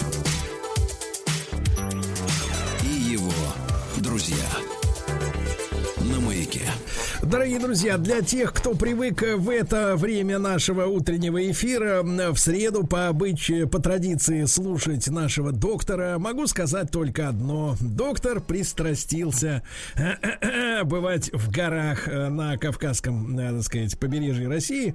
Вот, и э, там э, расслабляться. Поэтому мы ждем его в следующий раз и ставим его на вид. Ну, а я бесконечно рад приветствовать в нашем эфире Никиту Петрова, э, лектора образовательного проекта Level One, э, кандидат филологических наук, доцента Центра типологии и семиотики фольклора Российского э, гуманитарного университета. Никита, доброе утро. Здравствуйте. Да, категорически рад. И сегодня у нас э, тема под названием «Чего?» Ну, с точки зрения страшных сказок. Друзья мои, это цикл «Страшные сказки». Чего боялись советские дети? Никита, в этом смысле, эм, э, позвольте уточнить такой личный вопрос. Вы были советским ребенком или вы уже, э, как говорится, потом? Нет, все-таки самое раннее детство это еще э, Советский Союз. 80-е да, да, да. годы конец да. 80-х, я думаю, что даже начало 90-х условно мы можем продлить вот это вот прекрасное время э, без времени условного, да, где мы были маленькими детьми в Советском Союзе на самом его излете. Да-да, значит, э, друзья мои, ну вы, вы нас слушаете и вспоминаете, э, те, кто был тоже советским ребенком, чего, чего вы на самом деле боялись. Но, Никит, можно брошу первый пробный камень. Э, конечно, в раннем детстве это был серый волк. Вот, не знаю, может быть, им пугали и, и до советского времени. А потом, конечно, потом, конечно, это милиционер. Потом, конечно, милиционер. Милиционер должен был прийти и забрать, забрать меня за плохое поведение. Вот это главные, два главных персонажа, которые меня сопровождали в детстве. А что, как говорится, э, скажет научная мысль? Вообще, э, раз уж мы делаем мостик от деревни к городу, от советского времени к постсоветскому и пытаемся понять, как все это работает, конечно же, пугали детей там условно в деревне водяным, лешим, э, разными персонажами, чтобы они не ходили туда. То есть это такое прескрипция называется в науке, некоторая запрет на определенный тип поведения. Собственно, понятно, что э, когда все эти деревенские дети переезжают в город, э, бабайка, э, леший, домовой, ну, они где-то там, может, и остаются, да, в семьях, особенно в семьях, которые живут близко к сельской местности, Вот, но в основном туда вклинивается вот этот самый милиционер, да, о котором вы говорите, который выполняет роль такого морального порядка и нормализующего поведения детей а, персонажа. Но наряду с милиционером появляются, например, там цыгане, да, которые могут тоже забрать маленького ребенка. Веди себя хорошо, цыган заберет. Ну и, конечно же, это классика всех времен, даже, можно сказать, народов, дядя, чужой дядя, которому отдадут маленького мальчика или девочку. Вот, но на самом деле, конечно же, хочется поговорить и о страхах советского ребенка, более нарративных, что ли, более развернутых. Наверняка многие из наших слушателей знают про красную руку, про гробик на колесиках, про красное пятно, да, то, что называется жанром детские страшные истории. Вот я не знаю. Э, Никита, Никита, а вот тут, э, тут, тут, смотрите, важный, наверное, вопрос будет. Смотрите, действительно, да, вы правы. Были такие истории, связанные с загробным миром, э, значит, страшилки про то, что, значит, я как сейчас помню, у нас, значит, там во дворе рассказывали, что девушку похоронили, значит, невесту в белом платье, а потом вернулся из армии ее жених, э, значит, приходит домой, а там она. Он, значит, с ней отдыхает весь вечер культурно в ресторане. Она проливает бокал красного вина на это белое платье, в котором ее когда-то похоронили, пока он был в армии. Вот, и она от него уходит, а на следующий день он возвращается к ее маме. Она говорит, да, наш год как умерла. А он говорит, а давайте откроем гроб. Открывают гроб, а там на белом платье покойницы красное пятно от вина. Вот, вспомнил. Точно, Классно, вот. совершенно потрясающая история, отлично. да. Я к тому, что вот что хотел задать вопрос, Никита. Вот смотрите, вот эти ужасы, связанные с загробным миром, они действительно там в, в ранних школьных школьные годы там в детстве нас сопровождали, это правда. Но э, почему-то вот в отличие, например, от э, там, ну условно говоря, латиноамериканской культуры, да, там мексиканской, еще какой-то, может быть, американской, вот уже во взрослом состоянии почему-то вот эти вот загробные все э, про мертвечину истории, они вот вот как бы из искусства, из фольклора, из там уходят из сознания, да. Вот, А вот в то же время ну, в Мексике есть там марш мертвых или так далее и тому подобное. Вот стр- странно, что в, в юности это присутствует, а потом как куда-то исчезает. И вот наши попытки, например, наших кинематографистов снимать какие-то ужастики, да, фи- фильмы с загробными делами, ну, воспринимаются просто, ну, отвратительно. Касса не собирается. Вы знаете, на самом деле они, конечно, никуда не уходят, просто мы перестаем обращать на это внимание. Вот в экспедициях, э, куда мы ездим каждый год, не один раз, вам вполне легко расскажут про ходячих покойников. Кстати, у нас будет тема отдельная, да, там выпуск про это, вот, Да-да-да. который приходит с того света. Но там классика жанра, конечно, он снится во сне. Да, э, и говорит, э, или она говорит, что вот забыли, например, мне положить теплые носки в гроб, а там холодно на том свете. Вот, и люди вполне себе немножко меняют поведение, то есть когда кто-то следующий умирает, там, условно, в деревне, да, то они кладут э, ему в гроб носки и просят передать. А на следующий день рассказывают, что он снился и спасибо говорил. Вот. Причем СМИ вот о покойниках, да, которые приходят, это очень распространенное явление, ну, и в городе. Наверное, это связано с таким неопределенным пониманием посмертного существования человека, да, в целом вот, который где-то там должен бродить, и в течение определенного времени приходит и напоминает весточка с того света, да, привет, вот скоро там все окажется, вот, я тебе покажу и расскажу. Вот, и понятно, что, наверное, еще э, одна важная, один важный момент, когда мы говорим про Мексику, про культуру Латинской Америки, да, где вот это вот светлый праздник смерти, радостный, веселый, да, и все говорят про это, наверное, мы немножко экзотизируем да, другую культуру и другую традицию. То есть условно относимся к ним как к чужим, экзотическим и таким. Хотя наша не менее экзотическая, да, и не менее чужая для жителей города культура. Никита, а вот с точки зрения психики и культуры, почему дети э, рассказывают друг другу вот эти истории про мертвецов и э, прочее, прочее? Зачем они друг другу вот это говорят? Э, Зачем пугают? И ведь тот, кто рассказывает, он тоже пугается. А для этого есть несколько объяснений, причем они немножко разные. Ну да, фольклористы, психологи, они пытались этим заниматься довольно давно, начиная уже с э, 80-х годов. В этом наработали большой пласт объяснительных моделей. Но первая важная вещь, да, это попытка ребенка в нарративной форме, то есть в форме рассказа, примириться э, с неизбежностью смерти, вообще с таким понятием, как смерть.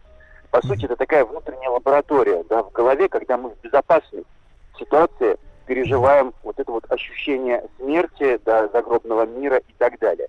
Вот так это объясняет Софья Михайловна Лойтер, такая замечательная исследовательница детского фольклора и вообще детских разных практик. То есть, по сути, рассказывая, мы немножко привыкаем, да, и понимаем, что это не страшно, и переживаем этот момент. Есть более радикальные трактовки. Например, одна из них нам, конечно, очень нравится, но я думаю, что она априори неверная. Что это история про какое-то нечто, часть тела, да, которое там за тобой гоняется и хочет умертвить. Вот, либо, например, там маленькая там рука огромная, да, которая вот приближается сверху, черная рука или из стены высовывается, или из-за занавески, и там душит маленькую девочку. Это такой ранний опыт воспоминаний о руках младенца. То есть младенец первое, что видит, да, он видит какие-то части тела, глаз, руку и так далее. И это как-то потом трансформируется в очень простой рассказ, ну, наверное, уже лет в 5-6. Но, еще раз говорю, наверное, теория априори неверная, но очень красивая. Вот. И в целом, конечно же, вы правы. Чуть старше, когда дети становятся лет в 9, в 10, в 11, в 12, даже в 13, а, гадание, например, вызывание пиковой дамы, да, либо Bloody Mary, то, что происходит в Америке, и рассказ э, вот этих страшных историй, это скорее форма установления контроля. То есть более старшие дети, они обладают более богатым нарративным опытом, то есть структурой рассказа подобного рода историй, собираются вокруг себя более младших, да, и рассказывают, пугая их, тем самым, ну, там, э, испуг сразу сопровождается чаще смехом, но тем самым устанавливая контроль над этой аудиторией и э, возвращая себе, наоборот, приобретая То статус это морального лидера. подростковый, подростковый вождизм. Именно, и это совершенно круто объясняет очень многие очень разные вещи при рассказывании подобного рода истории. Ну, вспомните ситуацию в детском пионерском лагере, когда вожатый ушел спать, и вечером в этой кровати начинает какой-то мальчик, да, обычно чуть-чуть старше, вот, ну, я говорю про мальчиков, потому что я был в палате с мальчиками, рассказывать вот эти страшные истории. Да. Но нам же нужно быть, э, ну, как, я не знаю, вот, было ли подобное в палатах у девочек.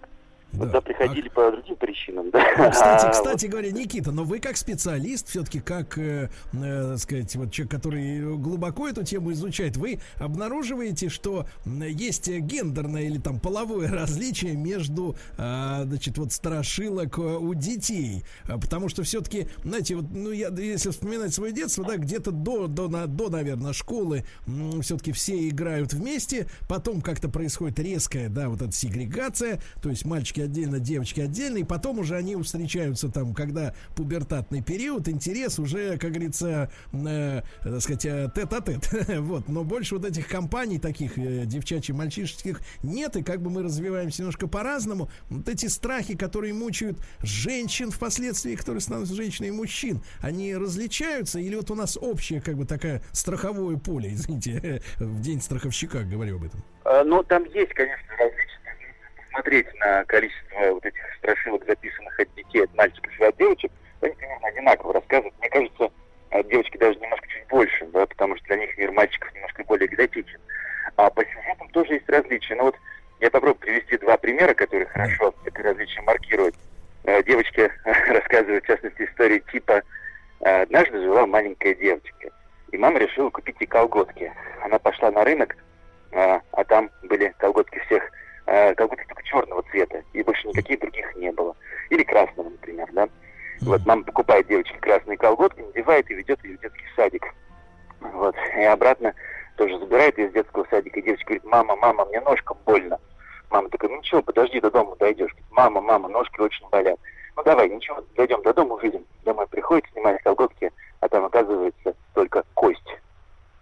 Ох, Да, и вот этот вот момент травматичного опыта переживания для собственной женственности, когда впервые покупают колготки, например, да, оказывается довольно травмирующим моментом. Вот такие же вещи связаны, например, там с лаком, да, когда девочка красит ногти маминым лаком, синим или зеленым каком-то экзоти- экзотическим э, цветом. Дальше они идут на рынок, вот, покупают пирожки какой-то старухи, девочка захотела еще раз пирожков, вот, дальше, соответственно, мама говорит, ну иди к старухе и купи. И попадает старуха и девочка. На следующий день мама приходит на рынок искать свою дочку, да, мы понимаем абсурд на следующий день. Вот, покупает снова пирожки этой старухи, ест, и вдруг обнаружит в одном из них там синий ноготь своей девочки. Потом они, собственно, уже зовут милиционера, который выступает как помощник, берут маленького мальчика, повторяют всю эту операцию, приходят в дом к старухе, а там кресло огромное, да, внутри вот, и, значит, они эту старуху толкают, и старуха сама погибает. Вот, опять же, а, покрасить ногти маминым лаком и пойти на рынок, да, оказывается теми самыми страшными моментами, которые Ну, нас то есть, то есть, Никита, по аналогии с деревенскими, например, водяными, э, где э, в страхе, в страхе э, зашифровывается запрет не купаться без присмотра взрослых, здесь, соответственно, про простая мысль: не пользуйся маминым лаком, когда она, так сказать, не дома, да? То есть такая страшилка, страшилка оберег от шматья маминого, да. Совершенно верно. Не садись в черную машину, да, и вот это вот еще одна, кстати, объяснительная теория, почему дети рассказывают похожие страшные истории. Во взрослом мире довольно много информации, которую дети не понимают, и они на собственном языке трансформируют, причем довольно важные да, для общества и для советского человека страхи. Тем самым такая проекция взрослых страхов. Смотрите, то радио, которое невозможно было выключить, которое все время говорит, начиная с 6 утра. Да, и вот это вот дев- девочка остается одна дома. И Это радиомаяк. и тут радио, надеюсь, не моя, говорит, девочка, девочка. Там, кролик на колесиках уже у тебя радио говорит. Черная машина, черная Волга. Да, или черный воронок, на котором увозили, условно, людей. Они больше не возвращались. В детских страшных историях становится вот этим самым автомобилем с тремя буквами в номере, в госномере ССД. Смерть советским детям. Да, и когда туда дети са- садятся, они тоже исчезают и пропадают. И вот это хорошая теория, которая как-то немножко объясняет на самом деле, да, как функционируют вот эти вот взрослые страхи в детском мире. Мгм. А мир взрослых в этом смысле, вот э, в советских страшилках, он был враждебным э, или скорее нейтральным или пассивным? То есть э, вот были вот эти Волги, были бабки на рынках и так далее, водяные. А вот взрослые, они как бы вот в этих весь- всех делах не, не участвовали. То есть ребенок был один на один со злом в этих страшилках. Вот это хороший вопрос. А, Вот замечательно, что вы его задали. Взрослый это такая немножко пассивная фигура, да, в этом смысле, если она является спутником ребенка. Вот та мама, которая ведет девочку на рынок, Мгм. да, И либо на наоборот отпускает идет искать ее. Да. Да, да, да. Вся, семья, которая пропадает, вот, а потом превращается в чертей, то есть условно ненормальными, но какие-то такие, как роботы, знаете, ходят на работу и так далее. Иногда мама, которая не верит а, девочке, да, и на следующую ночь оказывается задушенной а, пианино. Но скорее здесь даже а, все эти истории не про взрослых, да, а про а, антагонистов, противников. И противниками в этом страшном мире оказываются предметы, да, прежде всего предметы. Например, там пианино-убийца. Это тоже отличная травма, про которую я могу рассказать. Вот. И э, страшные персонажи типа роботов, э, ведьм, старух, бабушка, которая давно умерла и так далее. Вот, то есть как бы почти персонажи, находящиеся на границе миров между живыми а, и неживыми. Условно, ну, не только мертвыми, да, но еще не антропоморфными. Вот, но предметы, да, предмет особенно, с- очень, очень популярный сюжет, когда кто-то вносит в дом предмет, да, из рынка, из магазина, и этот предмет через какое-то время начинает бунтоваться, буквально сюжет бунт предметов, э, и убивать всех в доме. В том числе и родители, которые попадаются в вот эту горячую руку предмета. Да. Никита, а в этом, в этом, вот в, самом этом, э, в самом факте существования такого фольклора, да, в общем-то, э, где преобладают вот эти темные силы, какие-то страхи, опасения, э, м, они э, ребенка, э, в общем-то, к, к- чему должны подтолкнуть? К страху, к страху быть неправильным, к страху, так сказать, быть каким-то, ну не знаю, ошибиться в жизни, оступиться. То есть это воспитательные имеют э, характер такие вещи. Э, Вот, вот это запугивание.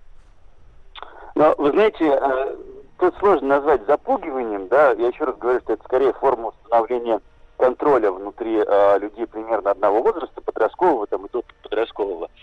А функцию э, тоже вопрос интересный, да, зачем дети все это дело рассказывают, и вот, и зачем они так пугаются и читают. Ну, первый самый понятный ответ, да, который уже в самом начале прозвучал, это как-то в голове в безопасной ситуации, в этой самой творческой лаборатории, легко пережить м, страх смерти, например, страх попадания в незнакомое место, страх убийства, да, какой-то страх э, от манекенов э, и от больших кукол, которые немножко могут пугать, потому что они почти как люди, но не как люди. Вот, э, наши слушатели могут почитать про эту прекрасную историю, почему боимся роботов, андроидов и вот всякого рода почти живых персонажей. Есть такая теория зловещей долины, вот, а, где человеческое оказывается на самом деле нормальным, да, понятным для нас. А нечеловеческое тоже понятно, а вот что-то посередине, когда человек, ну почти, да, там без эмоций особенных, когда мускулатура не сильно двигается, и не так работает, вот этого мы боимся больше всего и рассказываем про это, начиная с самого раннего возраста до там, Азека Азимова, помните, да, роботов закона, Да, да, да. робототехники. Вот. И в этой творческой лаборатории мы как-то и живем, да, пытаясь ну, убедить себя, что рассказав, проговорив что-то, мы, наверное, уже перестанем э, это бояться или будем этого бояться немножко меньше. А с другой стороны, это еще и штука, которая позволяет нам научиться говорить, научиться говорить историями, да, своего рода сторителлинг. Да, да, да. Это удивительно, когда мы смотрим такие рассказы о страшном, там же явно есть поинт, да, вот это вот ключевая точка истории. Да, да, да, да. Рассказываю пятилетним и шестилетним, это очень простенькие моменты. Никита, ну и, наверное, наверное, формирование среды без взрослых, да, очень важная история, чтобы отделить, э, так сказать, тайной, да, тайной такой сакральной истории э, свой детский мир от мира взрослых, чтобы вот это вот сюсюканье мамочек, оно осталось где-то за пределами вот этого литературного такого барьера, да, условно говоря. Никита, Никита Петров, э, лектор образовательного проекта Level One, кандидат филологических наук. Э, Мы сегодня в нашем цикле «Страшные сказки» поговорили, чуть-чуть поговорили о том, чего боялись и почему и зачем советские дети.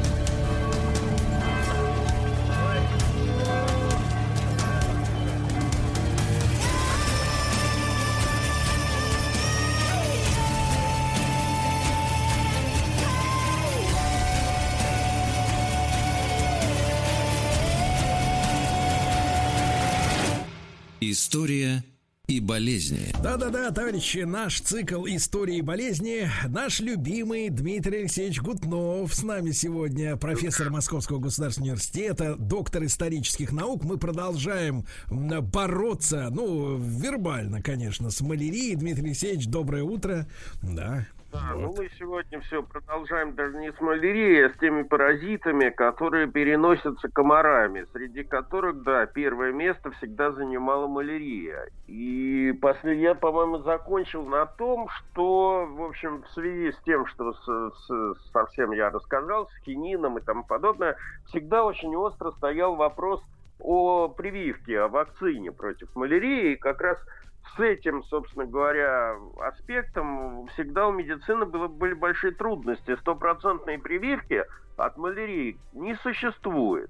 Точнее говоря, сейчас, как раз сейчас проводится опыт. Вот я недавно читал значит, статью в журнале Science, э, которая рассказывает о том, э, технологии создания вот этой вот э, прививки от малярии. Причем э, более или менее устойчивые положительные как бы сообщения пошли с 2015 года. Значит, э, суть заключается в том, что группы международных ученых а, э, в лабораториях в стерильных условиях выращивают, значит, взрослых комаров, вот этого вот вида анофилис, малярийных, затем отбирают самок, кормят их кровью, в которых присутствуют возбудители малярии. В течение двух недель э, эти плазмодии размножаются в пищеварительном тракте комаров, потом с, э, с- слюнных железах этих насекомых. И э, после этого этих комаров э, подвергают радиоактивному облучению. Доза облучения подобрана таким образом, чтобы эти плазмодии не погибли, но лишились способности инфицировать человека. Вот, собственно говоря, вот эти вот облученные плазмодии Да. Дмитрий Алексеевич Гутнов, сейчас мы с ним будем восстанавливать нашу транскосмическую связь. Да, да. Дмитрий Алексеевич, Дмитрий Алексеевич, мы тут. Вот, сейчас дозвонимся, товарищи, да, по скайпу, конечно, передовые технологии. Дмитрий Алексеевич, еще раз доброе утро, да, да. Да, Дмитрий. Алексеевич, так вот, так вот, облучают, облучают, значит, э, радиации, правильно? Вот, чтобы они, как говорится, шевелились, но не наносили ущерба. Да, и, собственно говоря, вот эти вот облученные плазмодии являются основой новых прививок. Клинические испытания проходили, насколько я понимаю, в 2016 году на 57 добровольцах обоего пола от 18 до 45 лет, и в зависимости от дозы вот этих вот э, плазмодиев в вакцине, заболеваемость там э, была от э, этого 70, э, то есть э, процент вот невосприимчивости, грубо говоря, к малярии у испытуемых добровольцев э, насчитывался от 75%, это в случае высокой концентрации этих плазмодиев, до там 45%. Это не 100% как бы прививка, но это лучше, чем э, ничего, понимаете? В общем, эксперименты в области прививок как бы продолжаются. Э, и, в принципе, э, надо констатировать, что это, что малярия и сегодня как бы с нами – и, в общем, как бы надо беречь себя в этом Алексеевич, смысле. А насколько, насколько, ну смотрите, вы нас опечалили, вы сказали, что до последнего времени идут исследования в области прививок, и даже самые успешные из них не дают э, хотя бы 90-процентного да, результата. А да. что касается препаратов, которыми лечится уже заболевший человек, насколько здесь э, статистика все-таки как-то умиротворяющая? Здесь статистика более-менее нормальная, потому что, в общем, традиции использования хинина, они никуда не делись. Э, кроме этого, существуют и другие методики. И, в общем, как бы, конечно, такой э, смертельной опасности малярия не представляет. Но э, на самом деле малярия это только один, одно из заболеваний, которое переносится комарами. А теперь я вас хочу, так сказать, не то чтобы обрадовать, но посвятить э, в другую часть истории, связанных с комарами. Э, э помню, ну, поскольку нам с вами э, можно уже вспоминать прошлое, помните, как мы с вами обсуждали, значит, различные э, морские истории, в том числе морские карантинные истории. Э, ну, вот, судя по тому, что, Дмитрий Алексеевич, вторая волна нас потихонечку накрывает мир, ваши прогулки на дально, дальнобойных лайнерах тоже, тоже пока откладываются. Ну, что значит откладывается? На самом деле, вы знаете, существует такой морской флаг э, в системе морской сигнализации, который называется «желтый джек». Это так. вот как раз тот самый флаг, который поднимается на лайнере. Э, вот типа Diamond Princess, э, который сигнализирует о том, что на лайнере карантин. Угу. Вот. И сегодня я бы хотел э, посвятить вас в историю этого флага и связанного с этой болезнью. Ведь желтый цвет этого флага, в общем, как бы не, не является случайностью. Вот. А, вообще сам по себе этот флаг появился где-то в 17 веке. А, и, э, значит, э, в разное время он имел разную конфигурацию, начиная просто от желтого полотнища, которое и сейчас иногда э, встречается, и кончая пародией на английский флаг Union Jack, только другие цвета, то есть черный крест, э, черные кресты и желтый фон. И везде сохраняется желтый фон. Значит, э, э, почему это происходит? Потому что в основе э, этого флага лежит э, другая напасть, э, из, извечная напасть колонизаторов европейских, кроме малярии которая, как известно, называлась э, болотной лихорадкой, а эта лихорадка называлась желтая. Значит, э, и, в общем, желтушный цвет кожи больных вот желтой лихорадкой определил цвет желтого джека. Строго говоря, поначалу само название желтый джек э, относилось к флагу, а к больнице. Так, так, так, так, так, Дмитрий Алексеевич, только на самом... Да. да. Да, да, вот. еще раз, еще раз про поначалу. Поначалу. Ну так вот, я, я всего лишь хотел сказать, что э, рука об руку с малярией идет еще одно заболевание, тоже колониальное, тоже, которое ведет свое начало из э, тропической зоны. Это то, что мы называем желтая лихорадка. Да. Острое инфекционное вирусное заболевание, которое характеризуется тяжелым течением с преобладанием желтушного геморрhoидального синдрома. Ну, что там у нас играет? Скажите, пожалуйста. Со связью вот. периодически, но слышу. что-то трудности какие-то со связью? Нет, нет, никаких трудностей настолько закрепля... укрепляют, извините, не тот слово ну. Вот, я к тому, я к тому говорю, что, в общем, желтушный цвет э, э кожи больных желтой лихорадкой на самом деле определил цвет вот этого самого желтого джека. И, строго да. говоря, первоначально само название «желтый джек» относилось не к флагу, а к болезни. Э, так ее окрестили английские матросы и солдаты, прежде всех пустившие, так сказать, этих издержек колониальной экспансии собственного правительства. Так что продолжение малярии сегодня я вам расскажу кое-что о желтой лихорадке. Да. Значит, э, желтая лихорадка, я уже сказал, это острое инфекционное геморрагическое заболевание, которое характеризуется гораздо более тяжелым течением, чем малярия, с преобладанием желтушного и геморроидального синдрома. Переносчиками инфекции желтой лихорадки тоже являются комары – и дикие обезьяны, которые как бы являются на самом деле э, ну, резервуарами значит, э, э, существования этой болезни, потому что, в принципе, действует желтая лихорадка на обезьян не так, как на людей. На людей гораздо более э, серьезно.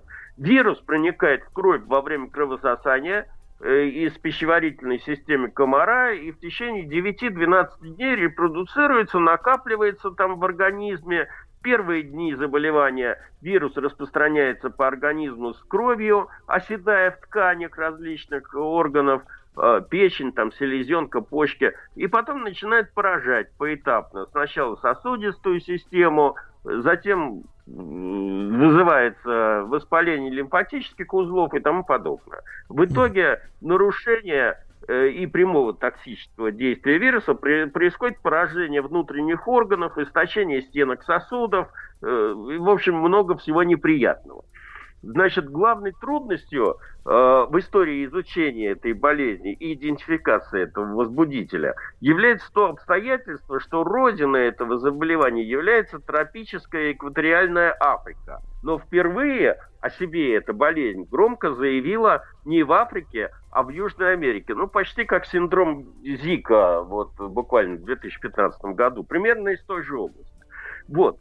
И повинна в этом в отличие от современных трансатлантических переездов и, так сказать, контактов, э, работорговля, которая процветала в новом цвете с 16 века. Точнее говоря, первый достоверно описанный случай именно желтой лихорадки, а не болотной лихорадки, то есть малярии, был зафиксирован на острове Барбадос среди чернокожих рабов в 1647 году. Годом позже болезнь заявила о себе среди туземцев на Юкатане. Причем э, явно было, что эта болезнь была завозная. Индейцы не имели никакой, никакого иммунитета, э, массами умирали и прозвали ее хекик, э, кровавой рвотой. Интересно, что наблюдавшие за этим всем испанцы, которые тоже стали болеть этой болезнью, позаимствовали это название. Поэтому долгое время желтая лихорадка по-испански обозначалась как вамита негра. Дмитрий Алексеевич, Дмитрий Алексеевич, так сказать, про к туземцам мы вернемся сразу после нашей короткой рекламы. Дмитрий Алексеевич Гутнов, профессор Московского государственного университета, доктор исторических наук, наш цикл «История и болезнь».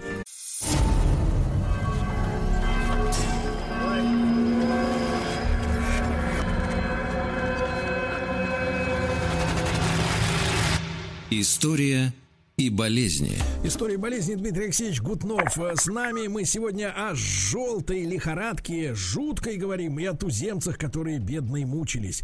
Э, Дмитрий Алексеевич, прошу. Да. Ну, э, массовая эпидемия желтой лихорадки произошла в Филадельфии в 1793 году, причем выкосила в 10% населения. Завозной характер этой эпидемии был хорошо понятен уже тогда. 1793 году Филадельфия была наводнена беженцами, э, рабами из колонии Сан-Доминго во Франции. Вот там, когда революция произошла, после этого там в Сан-Доминго были волнения. Кстати говоря, одна из э, э, уникальная ситуация, когда там рабы действительно победили, и там э, Республика Гаити организовалась. Ну, неважно.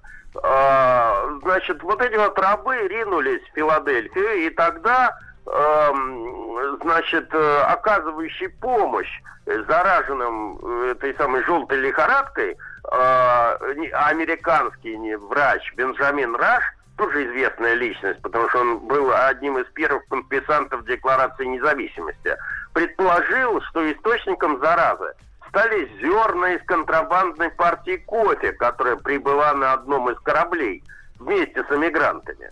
А, К концу эпидемии зимой 1794 года из населения численностью 45 тысяч человек, а, 5 тысяч человек филадельфийцев погибло, 17 тысяч человек покинули город. Значит, э, м, действенных способов лечения желтой лихорадки вплоть до конца 19 века особенных не было. Тот же самый доктор Раш, э, например, широко применял какие-то кровопускания, использовал, пользовал своих пациентов э, такими довольно средневековыми втираниями на основе ртути. Э, И, в общем, было мнение, как и в случае с малярией, что во всем виноват плохой воздух. А, Однако э, догадка в том, что это зло идет от комаров, впер- впервые была высказана в 1881 году. Причем высказал ее испано-кубинский врач Карлос Хуан Финлай. А, но он, он высказал догадку, но эту догадку доказать не смог. Значит, а, как было, как всегда это бывает, потребовалось довольно долго, большое время, около двух десятков лет, и как это часто случается, ситуацию сдвинула с мертвой точки война. В 1898 году разразилась испано-американская война, одна из тех, которая благодаря теоретическим обобщениям Владимира Ильича Ленина стала хрестоматийным признаком перехода капитализма в фазу империализма. Так вот, высадившиеся на Кубе американские войска несли огромные потери. Э, Но не от пули снарядов испанских, а а от желтой лихорадки. И в Вашингтоне даже была сформирована специальная комиссия по желтой лихорадке, которую возглавил майор Уолтер Рид. А членами этой комиссии стали Джесси Лазир, Джеймс Кэрролл, Аристид Аграмонт и еще ряд товарищей. Так вот, э, все эти события по времени совпали с открытием э, Рональда Росса, о котором я рассказывал на прошлой, в прошлой передаче, э, который дока- доказал э, передачу малярийного плазмодия через укусы комаров.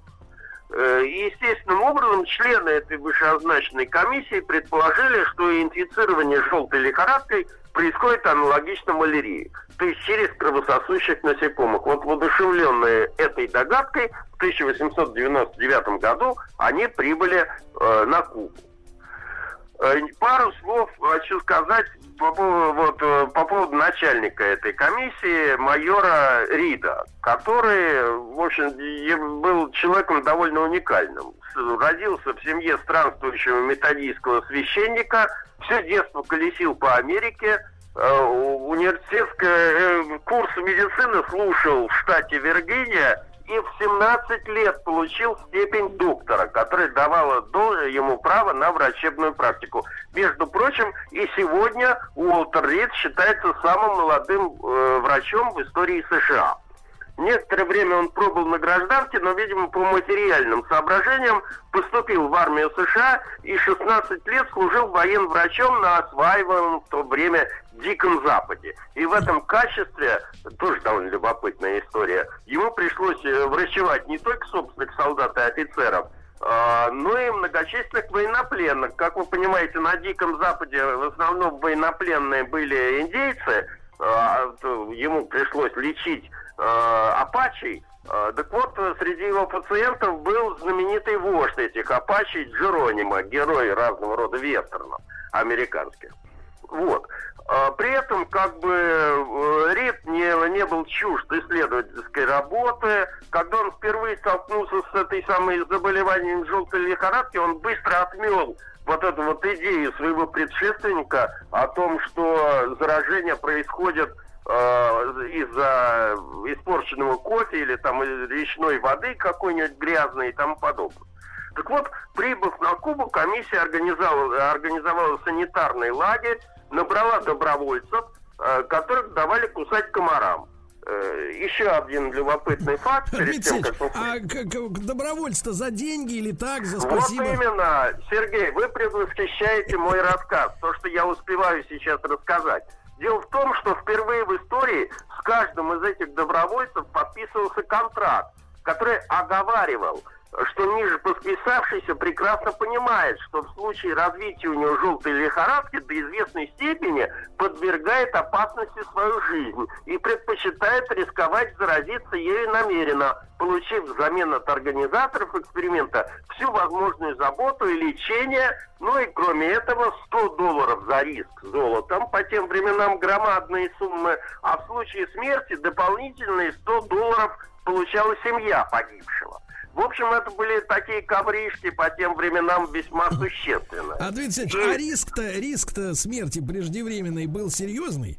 Риск, естественно, был серьезный, потому что не то, что вакцины, вообще не знали, чем лечить. И подобные договоры, я только хотел бы сказать, что подобные договора в медицинской практике заключались впервые. Поэтому Уолтера Рида считают отцом-основателем медицинской этики в мире. А, Дмитрий Алексеевич, ну 200 долларов, это, извините, на, на- на- на Кубе на дороге не валяются. А, Дмитрий Алексеевич Гутнов, до следующей встречи. Прощаюсь с доктором исторических наук. А, Весь цикл на сайте радиомаяк.ру. История и болезни.